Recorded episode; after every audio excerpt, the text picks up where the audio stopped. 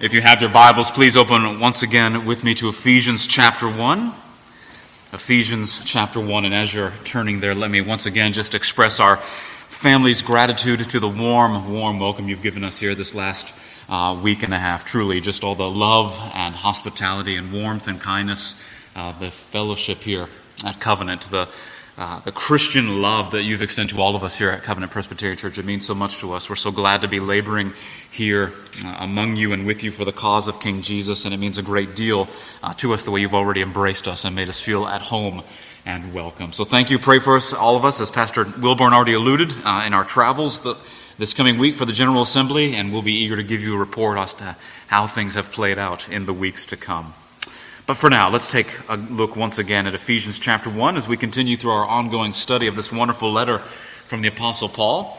Uh, we read verses 15 through uh, the end of the chapter last week, but uh, even in reading through it, you can see how chock full of gospel grace uh, this section of the letter is. It's hard just to pack it all into one sermon. So we focused specifically on verses 15 through 20 last Lord's Day. We read through 23, but we stopped at verse 20 in terms of our study of the text. Well, we're going to pick up right where we left off. I'd like to read beginning at verse 15 through the end of the chapter, but we're going to focus tonight specifically on verses 21 and 22 and 23, particularly this evening.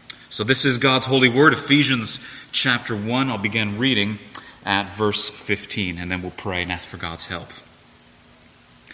For this reason, because I have heard of your faith in the Lord Jesus and your love toward all the saints, I do not cease to give thanks for you, remembering you in all my prayers, that the God of our Lord, Jesus Christ, the Father of glory, may give you the spirit of wisdom and of revelation in the knowledge of Him, having the eyes of your hearts enlightened, that you may know what is the hope to which He has called you, what are the riches of His glorious inheritance in the saints, and what is the immeasurable greatness of His power toward us who believe, according to the working of His great might.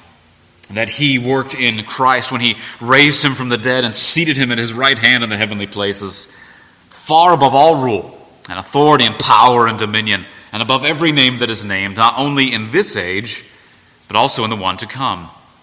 And he put all things under his feet and gave him as head over all things to the church, which is his body, the fullness of him who fills all in all. Amen. Thus far, God's holy and inspired and inerrant word to us tonight. Would you pray with me, friends? O oh Lord, give us your Spirit's help and illumination as we study your word this night. Again, we ask, O Holy Spirit, God the Lord, that you'd help us to read and mark and learn and inwardly comprehend all that we read. Seal it to our hearts. For your glory and for our everlasting good and everlasting joy. We ask these things in Jesus' name. Amen. Well, once again, we're back in this marvelous letter to the Ephesians, and we're working our way through this letter again, as we've noted, because the year uh, 2020, I think, really was an important turning point in the life of the North American church. Uh, I'm not sure yet if it was the Great Reset uh, that certain cultural pundits are calling it. Maybe it was. I think we still need to wait on the evidence for that and see how it will bear out. Time will tell. But we did observe many, many things, I think. Uh, for a number of people, the lockdowns and the time away from the church really did expose true loyalties and objects of worship. I'm not speaking locally here, but I'm speaking nationwide as a national phenomenon as we observe the North American church broadly speaking. And for many, sadly, their true object of worship wasn't the Lord Jesus. Right? We're not talking about people with legitimate health reasons that bar them from coming to public worship. No, no. We're talking about nominal Christianity. And my hunch is that it's slowly but surely coming to an end, at least in this generation. That those who just pretended to be interested in the Lord Jesus, frankly, aren't pretending anymore. Actually, nominal Christianity may be ending surely, and maybe not even all too slowly. It seems that the pandemic, in its own way, actually accelerated the coming end of nominalism. Now, there's various surveys and demographic studies that are bearing that out. 2020, as I've said, exposed the fault lines in the church. It didn't create them, it exposed them. They were already there. And I believe that for many churches, the number of nominal folks in their ranks perhaps caught them off guard. Now, as I've noted, I'm not, the pro- I'm not a prophet, I'm not the son of a prophet, but I do suspect that for the next 20 years or more, we're going to find ourselves in a posture of recalibration and adjustment as we see what healthy churches are going to look like, at least those who have biblically healthy and biblical, biblically serious priorities. I do think, though, that they will be, in the main, healthier overall. I think that the people who come through our doors and into our pews, into our chairs, are there because they love the Lord Jesus and they want to be here. They want to be in the house of the Lord, amongst the people of the Lord, praising the Lord, and we should praise God for that. At the same time, this season, I think, has given us serious pause, and for good reason. We're being challenged, I think, I do believe, to think seriously about what we believe as Christians, about why we believe the things that we believe as Christians, and whether or not it's actually worth suffering for, if it should come to that.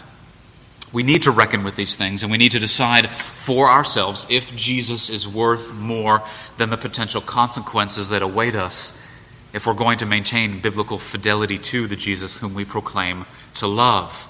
We need to think seriously, brothers and sisters, about who Christ is as he comes to us in Holy Scripture. Not the Jesus of our imagination or our wishes, but the Jesus as Scripture teaches. We need to think seriously about who we are, who the church is, and how the church ought to function.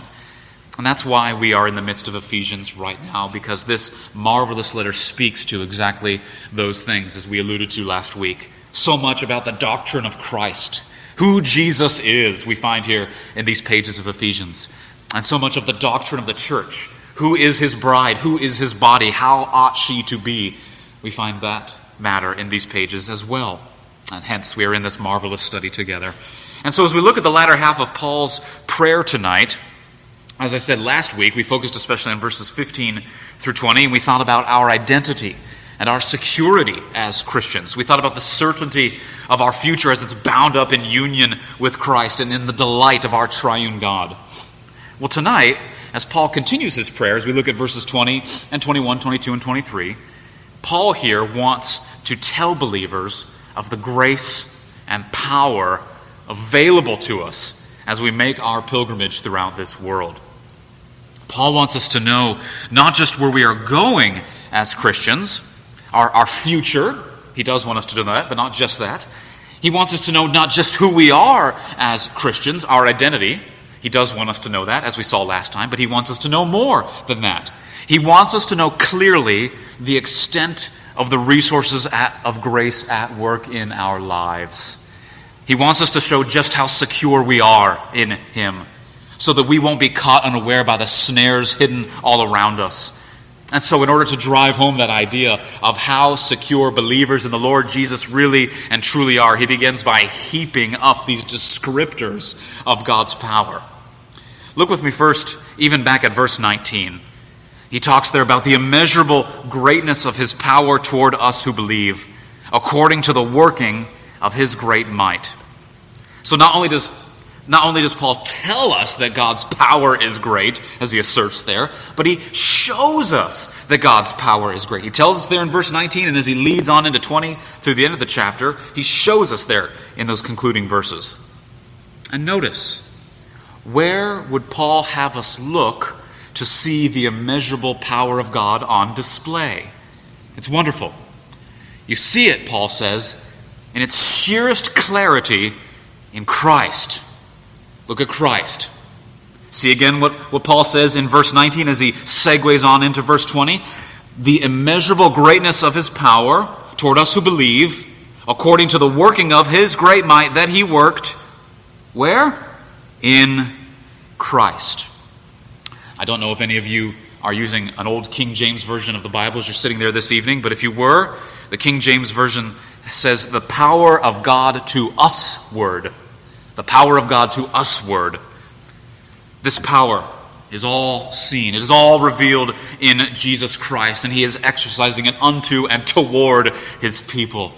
Christian, lock your gaze there. When I was a boy, I'd go to the dentist. His name was Dr. Joseph D'Annunzio. And Dr. D'Annunzio had a wonderful little method that he would use to help take our minds off of the fear in front of us. Uh, I had problematic teeth, uh, some of it was Not terribly my fault, but the fault of genetics. Some of it was absolutely my fault, way too much candy in younger days. But I was often getting fillings and so forth. And so I'd often have to go and get numbed with Novocaine, right? And get that dreadful needle injected into the gums. It was painful. And so, you know, to my seven year old self, the, the needle as it's coming in in my gaze and being inserted down into my mouth, it seemed at the moment like the size of a small battleship. It was absolutely terrifying. But just before the doctor would come in with the needle uh, to give that awful pinch of Novocaine right in the side of the gums, he would say to me and to all his young patients, he'd say, Look up. Look up and tell me what you see there. And as you're leaning back in the dentist chair and you look your gaze up upon the ceiling, Dr. D'Annunzio had painted there on the ceiling this wonderful mural all over the ceiling tiles. Uh, when they had refurbished this old 1920s house to be his dental office, Dr. D'Annunzio had this excellent idea to have a local artist paint the entire ceiling in the room full of pictures and characters that fascinated little boys. Uh, he had a specific room for his children patients. He had a boys' room and a girls' room. And in the, the, room that I was in, he had all kinds of pictures up top that would fascinate little boys. There were pictures of castles and knights. There were kings. There were fire breathing dragons. There was Batman. There was Superman. There, was, there were baseball players and football players. And so enraptured would be a little boy that as soon as he could take it all in and he'd start chattering away about how cool it was, well, the doctor had already come in and injected the Novocaine, and the pinch of that discomfort was hardly even noticeable. It was a brilliant move on the dentist's part. Look up, he would say, essentially. Look up, take the focus off of yourself and off of your immediate unpleasantness, and direct your gaze to something that is far more wondrous, far more fascinating than your own immediate little sphere. And likewise, in these verses, the Apostle Paul would have us lift our eyes from this world, even for a moment, and away from ourselves, outside of our internal processes outside of our own narrow, myopic navel gazing and cause us to focus on another power from above. Right? We, we recite that in the Creed all the time, don't we? When we rehearse what it is we believe as Christians, the way Christians have been reciting together for 2,000 years and more. On the third day, he rose again from the dead. He ascended into heaven, and he sitteth at the right hand of God the Father Almighty. That's the doctrine of Christ's exaltation and that's the kind of doctrine that Paul says we need for the living of these days. That's certainly what he thought the Ephesians needed. Right? If you're going to live the Christian life, if you're going to be the church, and in the book of Ephesians, this, this little handbook on the Christian life that many scholars actually believe was a book that would be given to new converts uh, in the early church when they became Christians. And you can understand why. It's, it's believed that, this, uh, that, that Ephesians was copied down and distributed far and wide and was often given to new believers upon their conversion, almost as a little handbook on the Christian life. And Paul says if you're going to live the Christian life, if you're going to live the life that the Lord has called you to live, if you're going to be the church, you need this doctrine. Now, brothers and sisters, do you realize this doctrine, the exaltation of Jesus Christ, that he is seated above. How, the fact that he is seated above and rules over every power, such that all must bow before him. That that truth is not some esoteric theological checkbox for us to recite and affirm. But more than that, that truth is for the good and comfort of your soul. Here's what we need as a church in the year 2022. I don't know exactly what's ahead. Will our culture continue to have a posture of hostility against us? Probably, at least for the near term future. Will the government continue to enact and continue pressures and hostilities against biblical Christianity? I largely suspect so. And how about closer to home? When heartbreak comes to your door, when death comes knocking, when cancer rears its ugly head, when you have lost that battle with that besetting sin once again. When the child for whom you have prayed and prayed and prayed and prayed, and that situation continues to remain unchanged. Part of what you need to know, both for yourself and what we all need to know as we're in this thing together as God's people, what part of what we need to know is this doctrine that Christ is exalted and the power of God is strong enough to exceed your needs. And that power is usward, it is toward us. It is exerted upon us, it is lavished upon us. That power that is more than sufficient for all your needs and all your wants and all your hurts and all your desires in Him. We must make Jesus the object of our constant fixation, and He must be the object of our unceasing preoccupation. This truth, brothers and sisters, is for our good, it is for our protection, it is for our strength, it is for our joy in Him. Oh, how we need it. Christ exalted, we need to embrace this doctrine full throatedly and full heartedly tonight. And Paul outlines this doctrine and helps us to do that in three particular areas. So, three things that I want us to see in our text this evening. First, from verse 20, Christ exalted. Three ways in which Christ is exalted. First, verse 20, exalted over death. And then, verse 21, Christ exalted over all powers. And then, thirdly, Christ exalted in the church. We see that in verses 22 and 23. Christ exalted over death, Christ exalted over all powers, and then Christ exalted in the church. Let's look at this passage along those lines to, together tonight for a few moments. First, see God's power in the exaltation of Christ over death. We see that in verse 20. It is power that God worked in Christ when he raised him from the dead. Friends, at risk of stating the obvious, at risk of repeating to you ad nauseum something that you know and love well, Jesus Christ is alive. How often we allow that marvelous truth to pass over our minds and our lips, and we regard it as unremarkable as the weather sometimes. You ever guilty of doing that? Right? It's 85 degrees outside today. Yeah. Yeah, Christ is risen. Uh huh. Yeah. Yep. Christ was risen on this first day of the week. He's risen. That's the reason we Christians gather as we do Sunday after Sunday, Lord's Day after Lord's Day. Every week we come on this festival day of the week, this first day of the week, when our Savior sprang forth victoriously from the dead, and we get to reorient.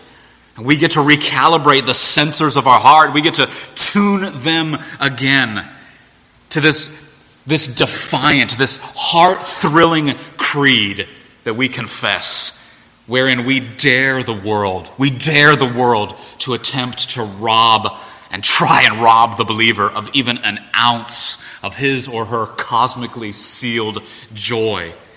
We gather and we say, He is risen. He's risen indeed. The shackles of death that have held everybody else in the history of this planet in unbreakable slavery could not hold him. God raised his son to life. You see, friends, here's the thing the death of Jesus Christ, the death of Jesus Christ alone, by itself, is insufficient to be good news because it only tells half the story, right? If I can put it a little provocatively, a dead Jesus is no use to anyone. A dead Jesus is no use to anyone. No, our message, the Christian gospel, the good news, is that Christ, who died in place of guilty sinners, did not stay dead. He rose. The power of God broke the chains of death, vindicating his innocent Son, our Savior. The resurrection is what makes the good news about Jesus good. It means that what he has done for us he is alive now to give to us that which He has secured, that which He has accomplished. He is alive now to dispense to us His church in His grace and to dispense it lavishly and profligately. And here in our text, Paul the Apostle is saying that the power that gave life to Christ's broken and lifeless body is the same power that guarantees life for you, Christian. I love how it came out even in Dr. Wilborn's sermon this morning, if you noticed it. I, love when these things happen. We didn't plan this.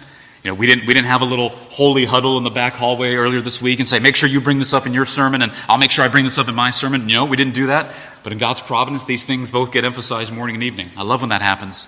You heard Dr. Wilborn say that, that our hearts being as wicked as they were, and our souls and our, our ourselves being as dead as they were, nothing else would do to bring them to life other than the same power that was at work to resurrect Jesus Christ. That's the kind of power that it took to raise you to new life and to raise me to new life. And that's what Paul is saying here as well, once again in Ephesians 1. The same power that led Jesus out from the grave has given new life to you, Christian believer, and it will lead you home all the way to glory. See the power of God in the exaltation of Jesus over death. That's the first thing. Christ exalted, Jesus exalted over death. That's the first thing. And secondly, see the power of God, see Christ exalted over all powers, not merely over death, but over all powers. Look with me at verses 20 through 22. Verses 20 through 22. It is a power that he worked in Christ when he seated him at his right hand in the heavenly places, far above all rule and authority, and power and dominion, and above every name that is named, and not only in this age, but also in the one to come. And he put all things under his feet. Jesus sits at the right hand of God, right? To be seated at the right hand of a king or a monarch or a deity, of course, that's the position of authority and power. It's not merely a, a preference because that's the, the, his writing hand, that's the hand that he uses as penmanship. No, ancient Near Eastern literature, all kinds of ancient literature, the right hand is the seat of power and authority. It's language drawn from Psalm 110, verse 1. Do you know it? Uh, incidentally, Dr. Duncan Rankin is going to be preaching on Psalm 110 next week during the installation service. Psalm 110, verse 1 Sit. The Lord, the Lord said to my Lord, Sit at my right hand until I make your enemies your footstool. Jesus rose from the grave in order to reign. He overcame death in order to rule all things. And then, specifically, Paul says that he, Jesus Christ, presides over all rule and authority and power and dominion and every name that is named.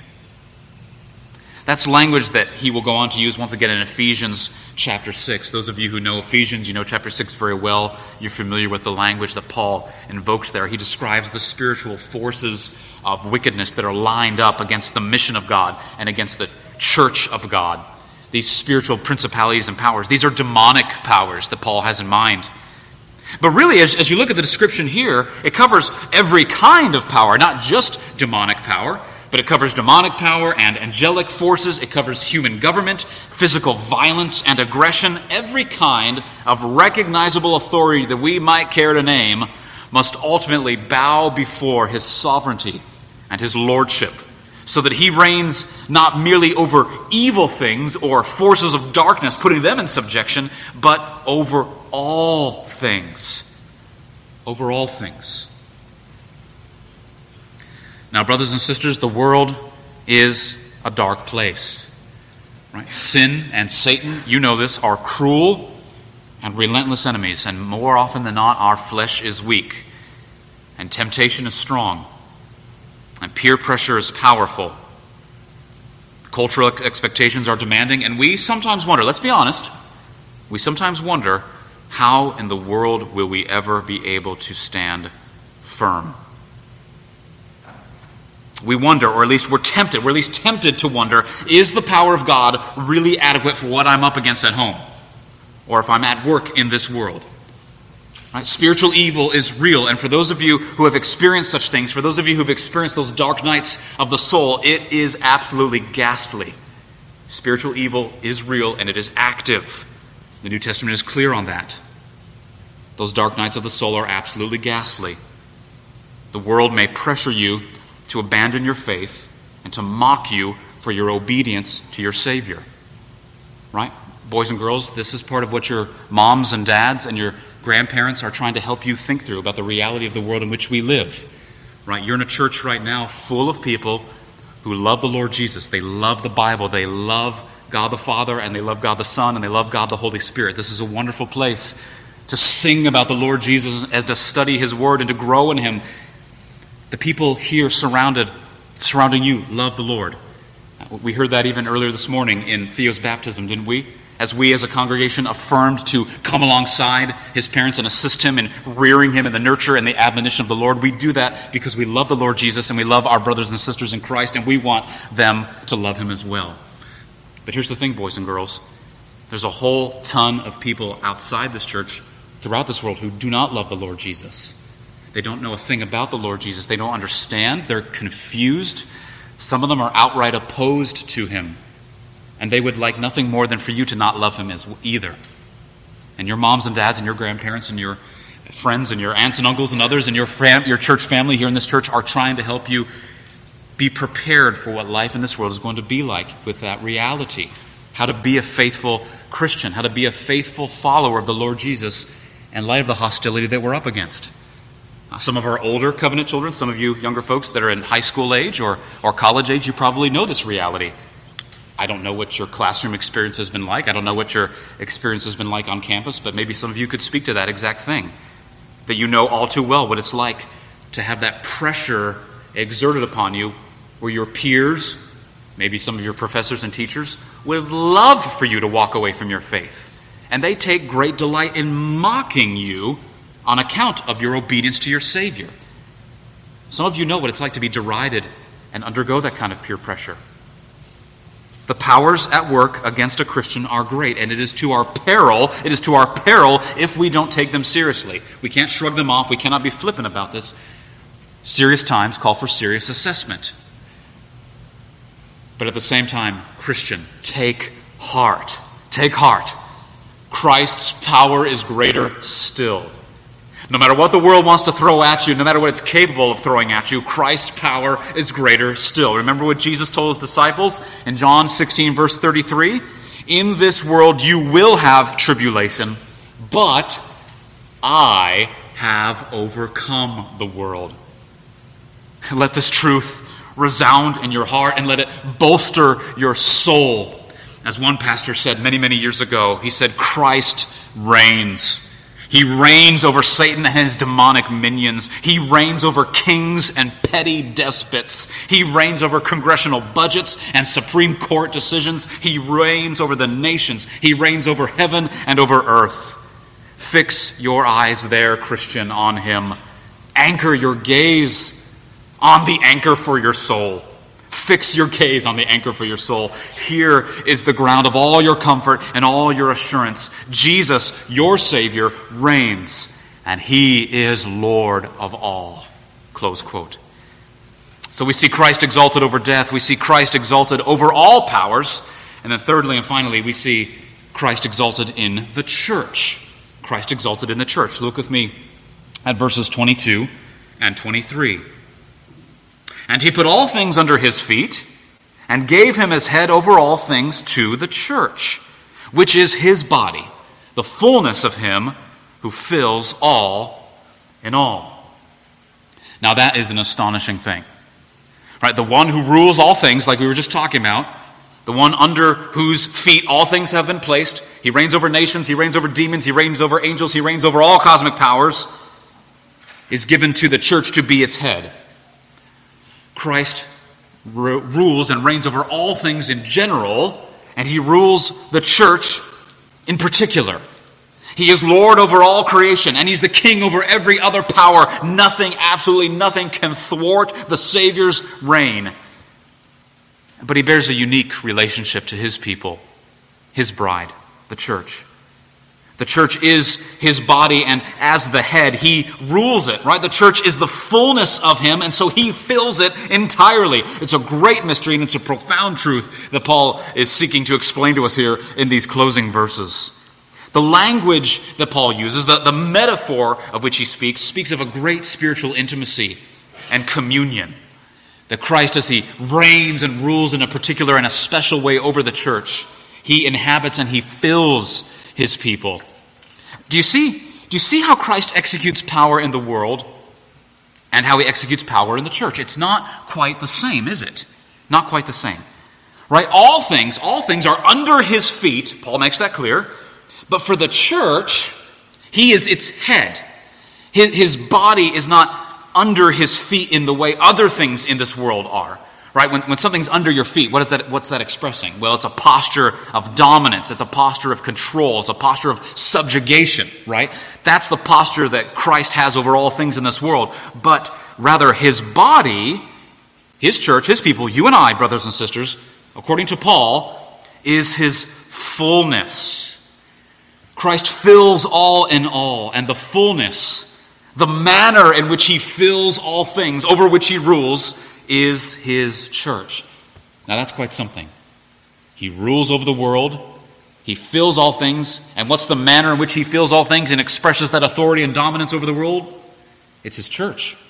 That's the fullness with which he fills. That's quite something. This is, there is a distinction. Christ is a king who exerts power terrible unto the wicked nations and yet power tender, ruling with mercy toward his own family. He exerts power terrible to the wicked nations who would rise against the Christ and against the Lord and against his anointed, but he exerts power tender, ruling with mercy and grace toward his own family. Did you notice even the verb tenses that Paul uses here? Paul speaks as if the exaltation of Christ is already complete. Look at verse 20. He has been seated at the right hand of God. And verse 22 all things have been placed under his feet. But look at the world. Right? The truth is, it's hard to see all things in under Christ's feet right now. Or at least it sure feels hard. Maybe it's just me. I suspect it's you as well. You look around, what do you see? You see terrorism. You see the sexual revolution growing more ravaging and rampant with each day. The violence on our streets, the deadly disease, diseases. Sure doesn't look like all things are under Christ's feet right now, does it? Christ reigns but then you look out on the world and you wonder.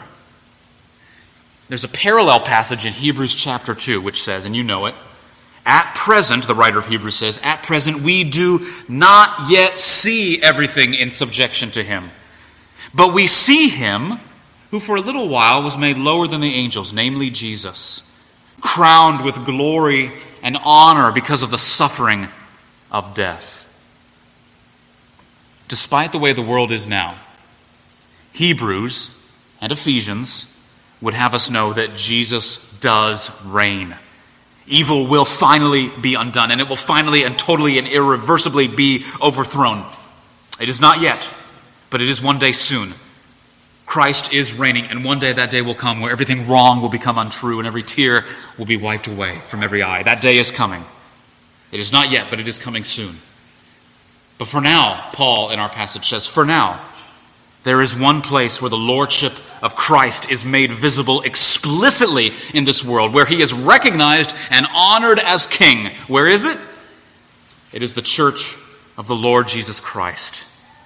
He fills the church. The church is his body. He is its head. Here, his word and his will directs and governs our lives. Here, his presence shapes our fellowship. Here, his kingdom can be seen breaking into a dark world. We live in an age of rampant individualism, don't we? It has not left Christians unaffected. You see it in all kinds of popular Christian book titles. You, you can hear it in a lot of popular Christian music. Uh, it was a few years ago I was wandering through a store, a popular nationwide chain Christian bookstore, which I think is more or less closed, most of its physical locations, and just wandering through the aisles and taking note of some of the titles that were on the shelves. Titles like this Discover God's plan for your life, more to your story, you and Jesus, and on and on and on. Lots and lots of titles like that. This has been a great challenge that many have labored uh, or rather, this is a, a challenging reality that many in the wider American church have labored to emphasize in recent years. That when we gather for worship, it's not just you and Jesus having a personal, private moment together, and there just happens to be all these other people in the room. You're having a wonderful moment by yourself over there, and you're having a wonderful moment by yourself over there. And we all just happen by coincidence to be gathered together in this, this wonderful worship hall at the same moment simultaneously. Isn't that a nice coincidence? No. No, God is meeting with His church, His people gathered corporately. Now, please don't misunderstand me. God saves and God redeems and God reconciles individuals. Praise God, He does, that sinful old me and sinful old you have a right standing by justification with the Lord God Almighty on account of faith in Jesus Christ. Your personal private prayer life matters greatly, brothers and sisters. Your personal reading and study and meditating on the scriptures matters greatly.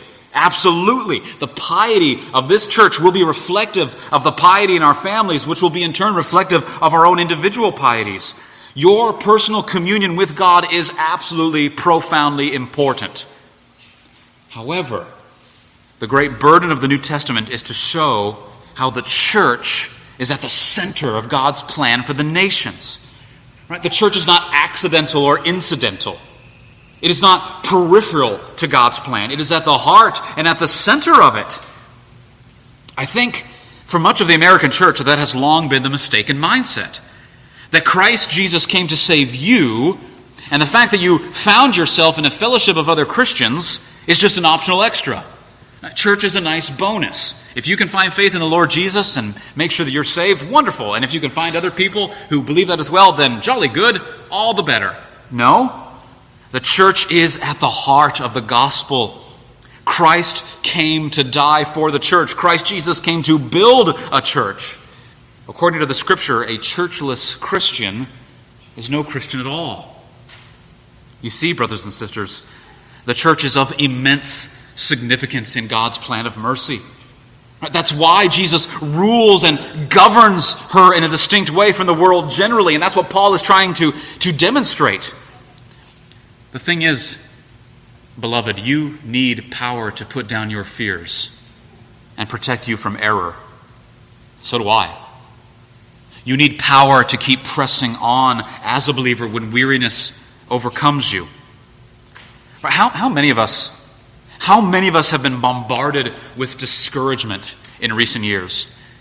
Particularly, and I, I don't know if you and, and your circles have been bombarded with this, but I know that for me, for our family, for, uh, for our, our, past congregation, for a number of our friends uh, with whom we continue to be close in seminary, our, our circle of friends, we have been particularly discouraged as we've had case after case after case of apostasy playing out amongst those friends whom we were absolutely convinced love the Lord we're absolutely convinced that they ought to be those laboring in his fields because they love the Lord so profoundly, only to have walked away and fallen away. How many cases we've observed that those who once claimed to follow Christ follow him no longer.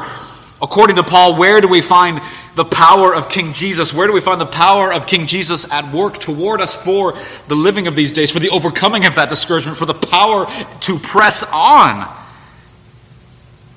According to Paul, the church is the venue. It is the meeting place. It is the access point for the people of God to the power of Christ. Once again, I loved how Dr. Wilborn brought it out in the baptism this morning of little Theo. Did you hear it? He said, I want, Don't you want your children to be in the place where God ordinarily visits his people with salvation? Don't you want your children to be in the church? Because the church is where God ordinarily visits his people with his saving graces. This is where his power is at work. Of course, then you think, power? This, what I'm looking at right now, this is power? The truth is, if we're absolutely honest with ourselves, maybe in our more unsanctified moments, the church can be a rather strange and awkward and seemingly unremarkable thing. Right? Men standing up in a big old pulpit, talking for a long time, some water sprinkled on a forehead, some psalms and hymns from centuries ago that we sing together, a little bit of bread, a little bit of wine. It doesn't look like power, at least not how we t- tend to conceive of power. And yet, precisely, precisely here in the prayers and praises and the preaching and the sacraments, it is in the means of grace and the fellowship of the people of God, in the ordinary worship of the church, that Christ Jesus is present. Here in the church, by his word and by his spirit, the head animates and directs the life of his body. Brothers and sisters, if tonight you feel yourself to be weak, if you feel yourself to be sorrowing or fearful or doubting, if tonight you've come here and you are sick of and you are absolutely fed up with your sin, if you are beat down from the world, if you're beat down from the hard providences that you've endured, I plead with you don't look to anywhere else for help. Look to the place where Christ has promised that you would find the power and the aid that you need. Look to the church. Look to her worship. Look to her ordinances. Look to the, the plain teaching of the Bible, the, the pleading of God's promises and prayer. Things that are absolutely unimpressive to the world around us, things that are easily mocked. And yet Jesus has promised to exactly and precisely there meet us as we come hungry and thirsty to him. Jesus comes in power, and Jesus comes full of grace, in the means of grace, in the life of his church. You know, John Stott, the, the famous Anglican theologian who went home to be with the Lord just a few years ago, he once said, The church is part of the gospel. The church is part of the gospel. It's not some incidental, peripheral, auxiliary thing. It's right at the heart of the gospel, the gospel good news. Brothers and sisters, if you want Christ, and you want to know and savor and avail yourself of his saving power, then be where he shows up in mercy and grace. Be in the church. Christ is what your soul needs, beloved. May God help you to come to him once again and find the power of God to keep you, and the power of God to preserve you, and the power of God to assure you, both this night and all the way home to glory. Would you pray with me, please? Father, how we thank you for Jesus. We thank you for the way that he rules over all things, that he rules over all evil, all powers, and that he is risen and reigning in his church, his fullness, which is the church. Please give us Christ anew in his power and his grace by the ministry of your Holy Spirit, that you would visit us and give us grace for the living of these days. And may it be that we always would seek him in the place where he has unfailingly and infallibly promised to meet us exactly in the midst of our very need. Seal your precious word to our hearts this night for your glory and for our everlasting good. This we ask for Jesus' sake. Amen.